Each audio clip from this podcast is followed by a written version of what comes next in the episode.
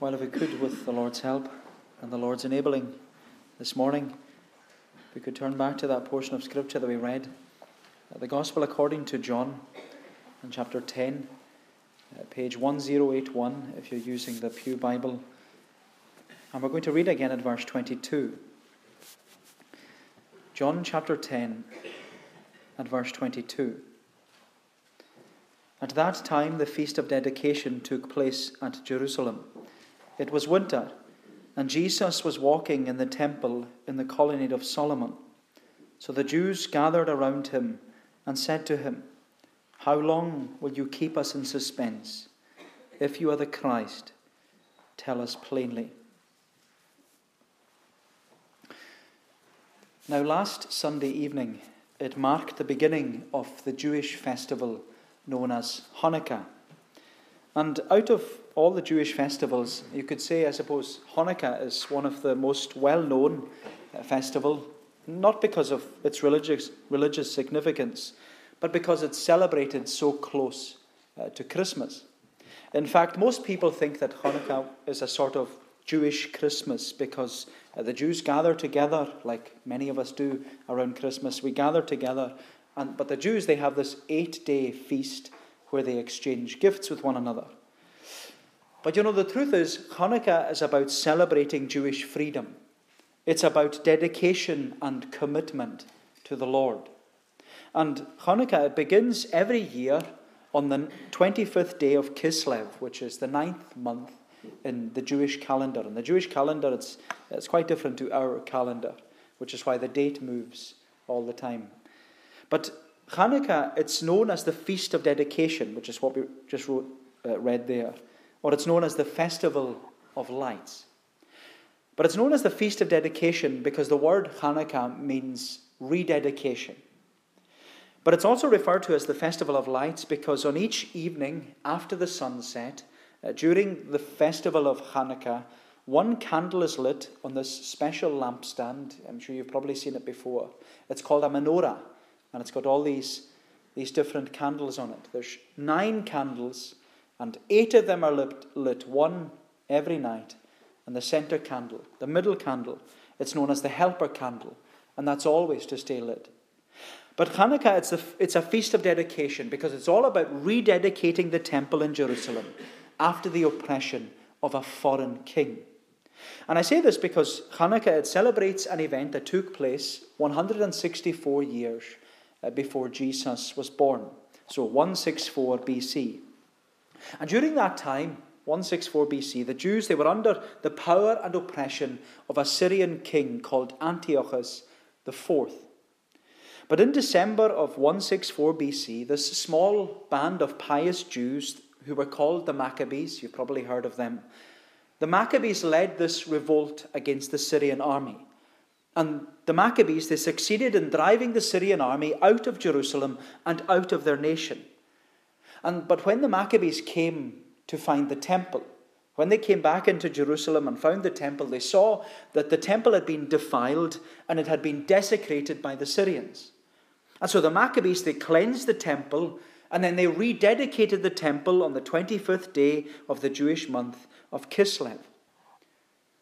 But after rededicating the temple, they came to relighting the menorah that was inside the temple, this lampstand. And when they came to lighting it, they couldn't find any of the candles. And so the Maccabees, they searched the entire temple for candles, but they couldn't find anything apart from this small jar of oil. But that small jar of oil, they say that it miraculously burned for eight days without being replenished. And eventually, after eight days, they found uh, more candles. But from then on, because of this miraculous event, the Jews have observed this festival called Hanukkah, this eight day festival that celebrates freedom from oppression and rededication to the Lord and to the temple. And you know, that's the context into which John writes here in chapter 10. John is telling us what time of year it was and what was going on. He says in verse 22 At that time, the feast of dedication took place at Jerusalem. It was winter, it was December, and the Jews were walking in the temple in the colonnade of Solomon. And you know, for John, he's very good at telling us what Jewish festival was being celebrated at that time, so that he, t- he tells us all this so that we'll understand what was going on in the mind of the Jews. And in this case, Hanukkah was about dedication and commitment to the Lord. And you know, John, he's so clever in the way he writes his gospel because as he highlights the importance of being dedicated and committed to the Lord, all the time he's pointing us to Jesus. He's pointing us to Jesus and say, he's saying to us, that's who you are to be dedicated and committed to the Lord Jesus Christ. But you know, for many of the Jews, as they gathered for Hanukkah and the Feast of Dedication, as they gathered together in the temple, and as we'll see here, for the Jews there was confusion about the Christ. There was confusion about who this Christ really is. And that's the first thing I want us to note. I want us to note that there was confusion about the Christ. Confusion about the Christ. Where they're gathering in the temple. We'll read again in verse 22. At that time, the feast of dedication took place at Jerusalem. It was winter. Jesus was walking in the temple in the colonnade of Solomon. So the Jews gathered around him and said to him, How long will you keep us in suspense? If you are the Christ, tell us plainly. And so, as many of the Jews, and, and including, uh, including Jesus, as they gathered in the temple in Jerusalem, they all gathered to celebrate Hanukkah. They gathered to worship the Lord. They gathered to light uh, one of the candles on the menorah and enjoy the feast of dedication. They all gathered together to enjoy this feast together. But for many of the Jews, because Hanukkah was about rededication and the renewal of worship, because Hanukkah was all about being dedicated and committed to the Lord, it often caused the Jews to think more about the arrival of the Messiah. Because by restoring and re- rededicating and renewing the temple and its worship, many of the Jews started thinking about the arrival of the Christ and thinking, well, it must be imminent now. If the temple has been rededicated and the worship has been renewed, then the Christ cannot be far away. Which is why we see the Jews here, when they're walking in the temple, they start gathering around Jesus. They start gathering around him. Now, when John says that they were Jews, he means that they were Jewish leaders. They were the Sanhedrin. They were the Pharisees. They were the elders, the chief priests. They were the churchmen of the temple. And verse 24, it's very interesting because when it says they gathered around Jesus, it wasn't like an audience that was gathering to listen to Jesus preach. No, they, they were encircling Jesus. They were ganging up on Jesus. They were, they were trying to stop Jesus. They're surrounding Jesus in the temple and they're crowding round him so that he can't go any further. And they don't want Jesus to go any further because they want to ask him their burning question. And the question the Jews ask Jesus is interesting because they ask, How long are you going to keep us in suspense? How long are you going to make us doubt? Literally, their question is How long are you going to let our souls bother us? It's an interesting question, isn't it? How long are you going to let our souls bother us? I wonder, does your soul bother you? It's a great question, isn't it? How long are you going to let our souls bother us? Does your soul bother you? Do you have a concern for your soul? Do you ever think about your soul? Do you ever have a thought towards your never dying soul? Do you ever wonder what Jesus says to us in the gospel when he says, What shall it profit a man if he were to gain the whole world and yet lose his own soul? Or what shall a man give in exchange for a soul? Does your soul bother you? My friend, I hope and pray it does. I hope and pray your soul bothers you because a dead soul to the gospel and a dead soul to the truth of Jesus is in a very dangerous position. How long are you going to let our souls bother us? That was the question the Jews were asking Jesus. But the question was then followed by this demand If you are the Christ, tell us plainly. If you are the Messiah that we should be waiting for and looking to, tell us plainly. Just explain it to us. And you know, even that statement, it's so interesting because the Jewish leaders, they were saying to Jesus, If you are the Christ, give us confidence that you are the Christ. If you are the Christ, give us the assurance that you are who you say you are. If you are the Christ, just tell us plainly. Don't let us go on wondering who you are and questioning your authority and speaking against your miracles. If you are the Christ, tell us plainly. And you know, there was confusion about the Christ. They came to Jesus and they're almost pleading with Jesus to tell him, tell him who he really is. And you know, there was nothing new. Because for long enough, public opinion was divided over the identity of Jesus. You remember in Matthew's Gospel, Jesus and the disciples, they're walking together, and Jesus turns to his disciples and he says to them, Who do people say that I am? Jesus was asking, What does public opinion say about me? And of course, Jesus, he wasn't worried about what public opinion thought of him. He just wanted to know what people, who people thought he was. Who do people say that I am? And the disciples answered Jesus. They say, Well, some say that you're John the Baptist. Others say that you're Elijah. Some say you're Jeremiah. But, but in any case, they're adamant that you're just one of the prophets. And the disciples, they, they say to Jesus, Public opinion is divided over your identity. No one is really sure who you are. No one is really sure about your identity. They don't really know who you are or why you've come or what you're about. But it was then that Jesus, you remember, he turned the conversation on its head and he made it very, very direct and very, very personal. And Jesus asks his disciples, But who do you say that I am? Who do you say that I am? And you remember that it's then that Peter steps forward and he identifies himself with Jesus and he, he confesses openly and publicly, he says, You are the Christ, the Son of the living God. Who do you say that I am? You are the Christ, the Son of the living God. But you know, my unconverted friend, maybe for you today you're not confused about the identity of Jesus. You're not confused about the Christ because you know who Jesus is. You've heard about Jesus all your life. You know that He's the Son of God. You know that He's the Savior of sinners. You know that He came into the world to die upon a cross and He rose again the third day. Maybe you're not confused about the Christ, but maybe your soul does bother you. Maybe your soul bothers you, and your soul bothers you because you know that you're still not a Christian. Maybe you thought that by now, in the stage you're at in your life, that you would be a committed Christian.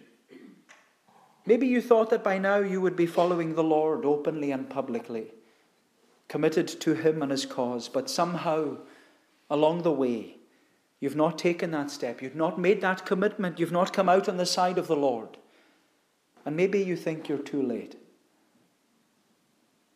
Let me tell you, whilst you're on mercy's ground, you are never too late.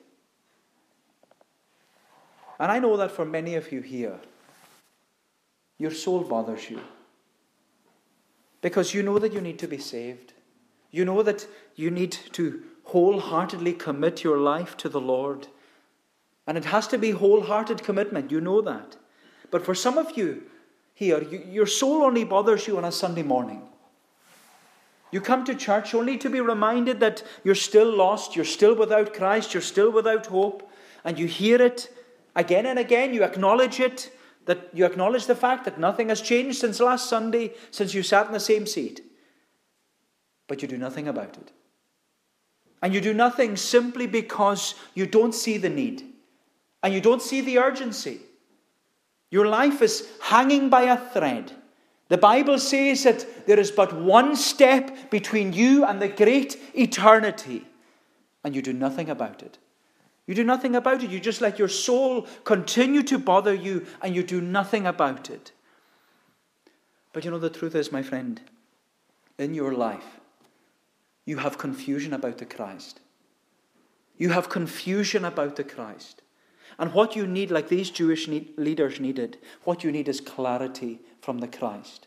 You need clarity from the Christ about your condition. You need clarity from the Christ about your condition. And that's what we see, secondly. We see clarity from the Christ. Look at what Jesus says. So it says in verse 24 So the Jews gathered around him and said to him, How long will you keep us in suspense? If you are the Christ, tell us plainly. Jesus answered them, I told you, and you do not believe. The works that I do in my Father's name bear witness about me, but you do not believe because you are not part of my flock. And so, as the Jewish leaders, as they're all encircling Jesus, they've all ganged up on him, they've stopped him from going any further in the temple, and they've all surrounded him. And they're asking their burning question How long are you going to let our souls bother us? They're saying, If you are the Christ, just tell us plainly. If you're the Messiah that we should be waiting for, tell us. If you're the Christ, give us confidence. Give us assurance that you're the Savior of sinners.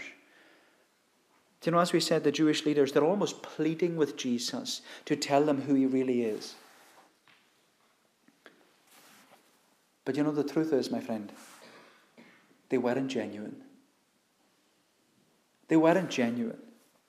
The Jewish leaders, in their heart, they weren't really bothered about their soul.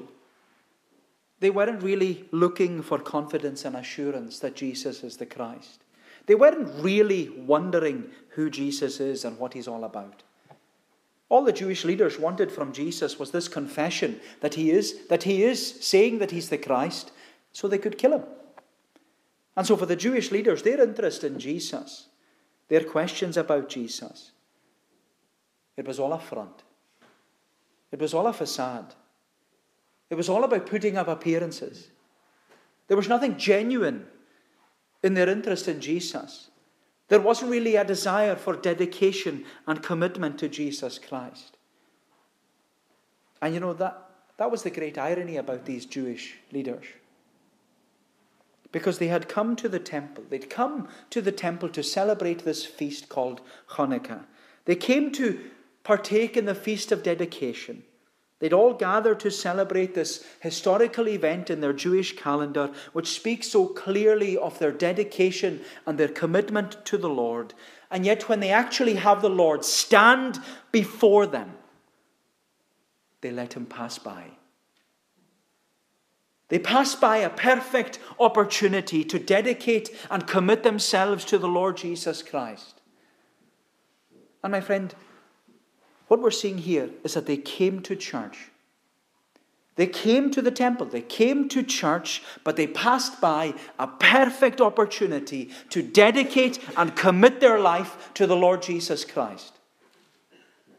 And my unconverted friend, nothing has changed. Nothing has changed. Because, like these Jewish leaders, I sometimes wonder if your questions about Jesus and your interest in Jesus is it only superficial?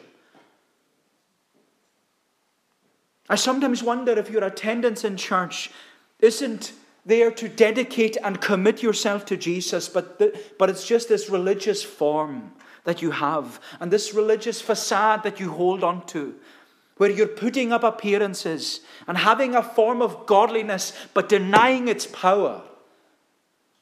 And you know, there's no doubt about it. Your attendance in church, it would seem to make me think that you love being in church. You're interested in the gospel. You're being drawn to Jesus. But with your lack of commitment, I sometimes wonder.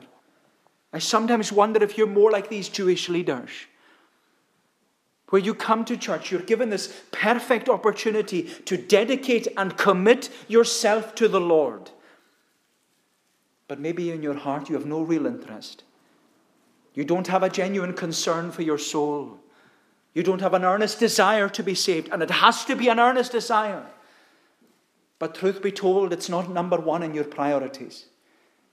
You know it should be. If you're honest with yourself, you know it should be, but it's not. And yet, when you come to church, you're given this perfect opportunity to make your dedication and commitment to Jesus Christ, but you let it pass by. You just let it pass by. And it's not an accident that it passes by, it's intentional. Because you hear the same message every week and you do nothing with it. And like these Jewish leaders who came to church and they passed by this opportunity to dedicate and commit their life to the Lord Jesus Christ, you're doing exactly the same. You come to church, you sit in church, you read the Bible, you sing the Psalms. You, you hear about who Jesus is, what Jesus has done, what Jesus can do in and for you, and then you go home. And you have to ask yourself has it made any difference? Has it caused you to seek the Lord? Has it caused you to repent of your sin? Has it caused you to turn to Christ, pleading for Him to save you? Has it caused you to make a commitment to Jesus? My friend, are you doing anything with what you're hearing?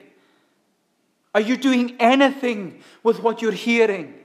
Or are you just going to let all these opportunities of dedication and commitment just pass you by? Just pass you by. And maybe let's be honest, just for a moment. You've already decided in your mind and your heart that you're going to let today's perfect opportunity pass you by. You've already decided that. You're going to let this opportunity pass you by like all the other ones. And why is that? Because, like these Jewish leaders, you do not believe you do not believe. And you might say to me, Yes, I do believe. I do believe. You do not believe. Belief is a commitment. It is not just an intellectual assent, it is a movement, it is a commitment. And you know, that's what Jesus says here. He says in verse 25 Jesus answered them, I told you, and you do not believe. The works that I do in my Father's name, they bear witness about me. But you do not believe because you're not part of my flock. You do not believe, he says. And the thing is, Jesus had told them. And my friend, Jesus has told you. Jesus has told you that he's the Son of God. Jesus has told you that he has the power to the kingdom of God. Jesus has told you that unless you're born again, you cannot enter the kingdom of God. Jesus has told you about the urgent need to repent and believe. Jesus has told you that He alone has power on earth to forgive sins. Jesus has told you that you need to believe in Him because whosoever believes in Him will not perish but have eternal life. But you do not believe. You do not believe. But more than that, more than that, like these Jewish leaders who've witnessed in the Gospels the works that Jesus has done in the name of the Father. You've witnessed them all too. You've witnessed Jesus cast out demons. You've witnessed Jesus heal the sick, make the lame walk, the deaf to hear, the blind given their sight. You've witnessed Jesus calm storms, forgive sins, raise the dead, feed thousands of people. You've witnessed Jesus die upon a Roman cross and then see an empty tomb where he's risen on the third day. You've witnessed it all. My friend, in the Gospels, you've witnessed all that Jesus has done in the name of his Father, and yet you do not believe. You do not believe. And why do you not believe? This is the point. Why do you not believe? Because you still haven't claimed the Lord as your shepherd. You haven't dedicated and committed your life into the care of the Good Shepherd. And you know, Jesus says about you, you do not believe because you are not part of my flock. My friend, I've said it before, and I'll say it again. And I'll keep saying it until my dying breath. You need commitment to the Christ. You need commitment to the Christ. And that's the last thing I want us to see here commitment to the Christ. We've considered confusion about the Christ, then there is clarity from the Christ, but lastly, there's a call to commitment to the Christ. Commitment to the Christ. Jesus says in verse 27 My sheep hear my voice, and I know them, and they follow me. I give them eternal life, and they will never perish, and no one will snatch them out of my hand.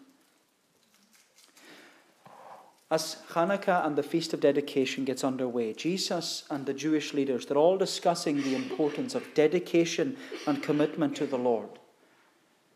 But in these verses, Jesus explains what it means to be committed and dedicated to the Lord as your shepherd. He says, My sheep hear my voice, and I know them, and they follow me. Now, this metaphor of the sheep and the shepherd, it follows on from what Jesus said earlier in the chapter of chapter 10. Jesus declared in verse 11, I am the good shepherd. The good shepherd lays down his life for the sheep. And then again in verse 14, Jesus says, I am the good shepherd. I know my own, and my own know me, just as the Father knows me, and I know the Father, and I lay down my life for the sheep.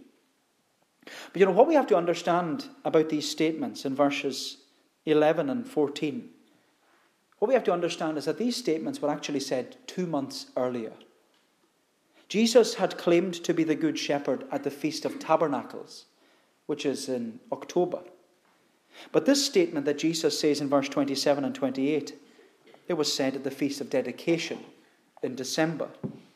But John, he brings both these statements into one chapter or one area in Scripture. He brings them together so that we will understand that Jesus is Lord over his people and that he alone is the shepherd of his flock. And what John wants to highlight to us is that this Jesus, he is so unlike any of the other shepherds that Israel has ever known. Because he's such a good shepherd that he's willing to lay down his life for the sheep. But you know, as the Jewish leaders, as they question Jesus at the Feast of Dedication, and they're questioning him about the importance of dedication and commitment to the Lord, Jesus says, as the Lord, he says to them, as the Good Shepherd, My sheep hear my voice, and I know them, and they follow me, and I give to them eternal life, and they will never perish, and no one will snatch them out of my hand.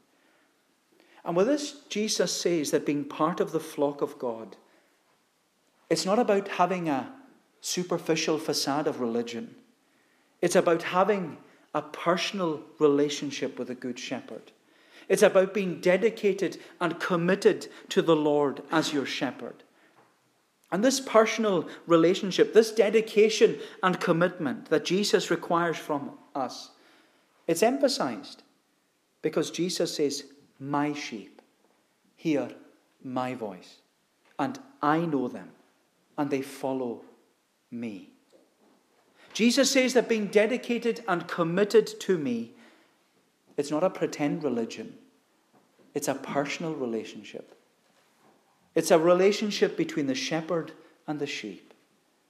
And you know, the beautiful thing about a personal relationship with the good shepherd is that Jesus says about his sheep my sheep are purchased. They are my sheep. As every shepherd knows, you can only call a sheep my sheep if you have paid the price for it. And that's what Jesus did. The Good Shepherd gave his life, we're told, for the sheep.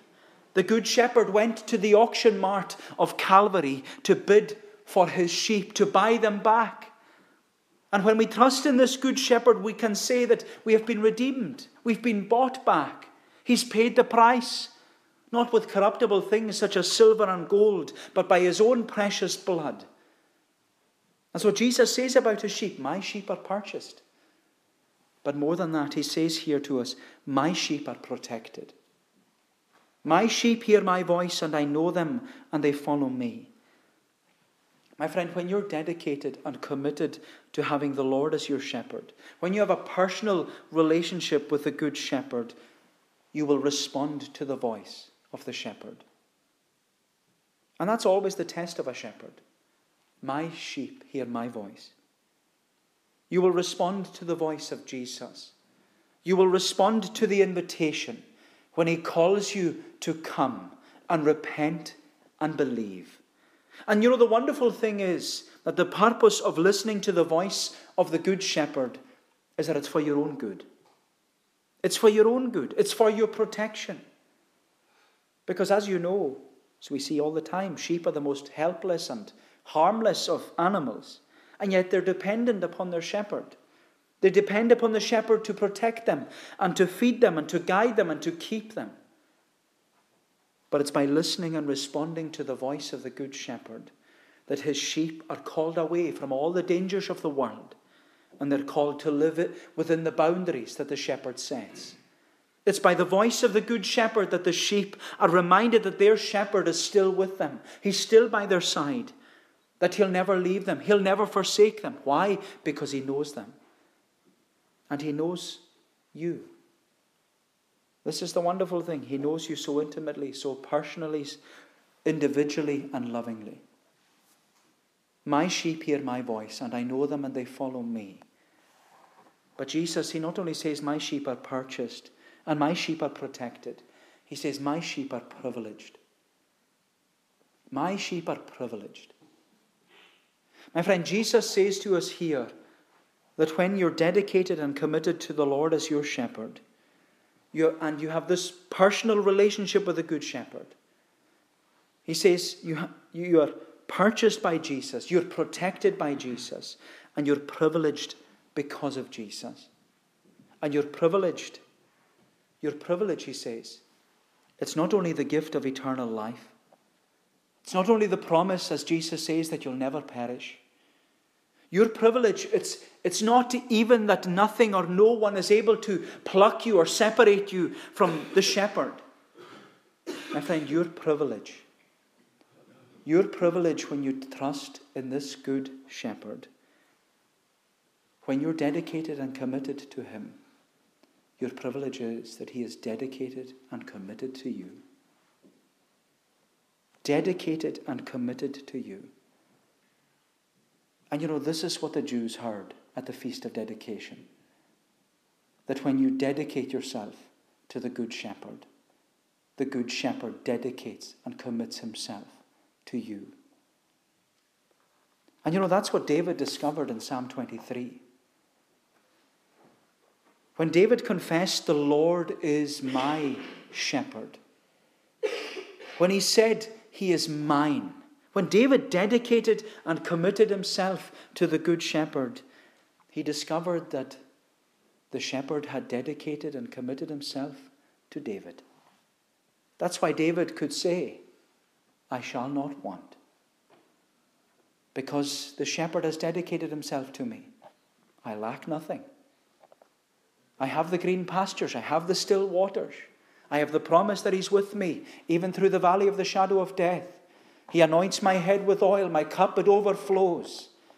But more than that, goodness and mercy all my life. The goodness and mercy of the Good Shepherd, they will follow me all the days of my life until at last He will bring me to His own house where I dwell there forevermore. My friend, this is what the shepherd is promising to us. This is what Hanukkah is all about. That's what Jesus made it about. The feast of dedication. Because it was at the feast of dedication that confusion about the Christ met with clarity from the Christ. And it all became a call to commitment to the Christ. And that's the call that we're being issued with today. That's the call that you're being issued with today.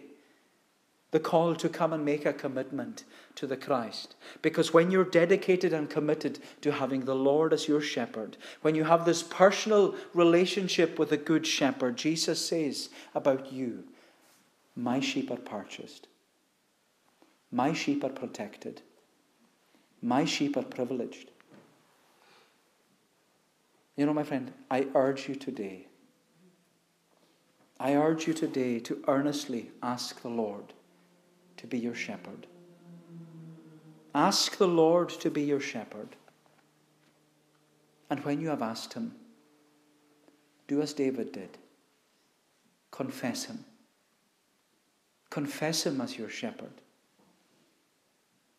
Say to the Lord, Make me your shepherd. Make me your sheep. Be my shepherd. And when you've asked him, confess the Lord is my shepherd. And when you do that, you will have the promise that goodness and mercy all my life shall surely follow me, and in God's house forevermore my dwelling place shall be. You make this good shepherd your shepherd. May the Lord bless these thoughts to us. Let us pray. O Lord, our gracious God, we marvel at how good the Good Shepherd is, that he is so good to those who, who do not even realize how good he is.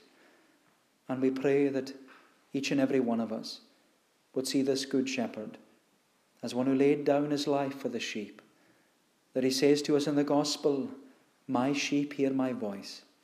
And Lord, that we would hear his voice today, that we would respond in obedience, that we would respond by following after him and confessing that He is our shepherd.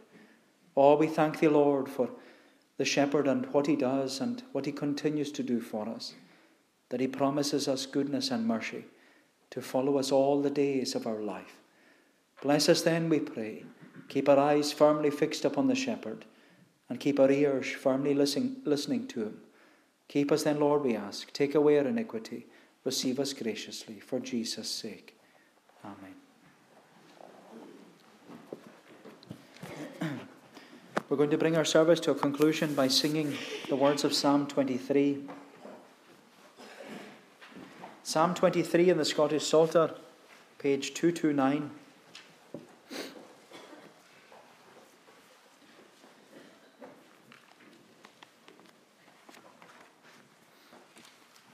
Most of you probably won't need your psalm book to sing this psalm. You know the words off by heart. But it's one thing knowing the words of the shepherd's psalm. It's another thing altogether knowing the shepherd of the shepherd's psalm. And you know it's good for us to confess the Lord as our shepherd. The Lord's my shepherd, I'll not want. He makes me down to lie. In pastures green he leadeth me, the quiet waters by. My soul he doth restore again, and me to walk doth make within the paths of righteousness even for his own name's sake. We'll sing the whole psalm to God's praise. The Lord's my shepherd.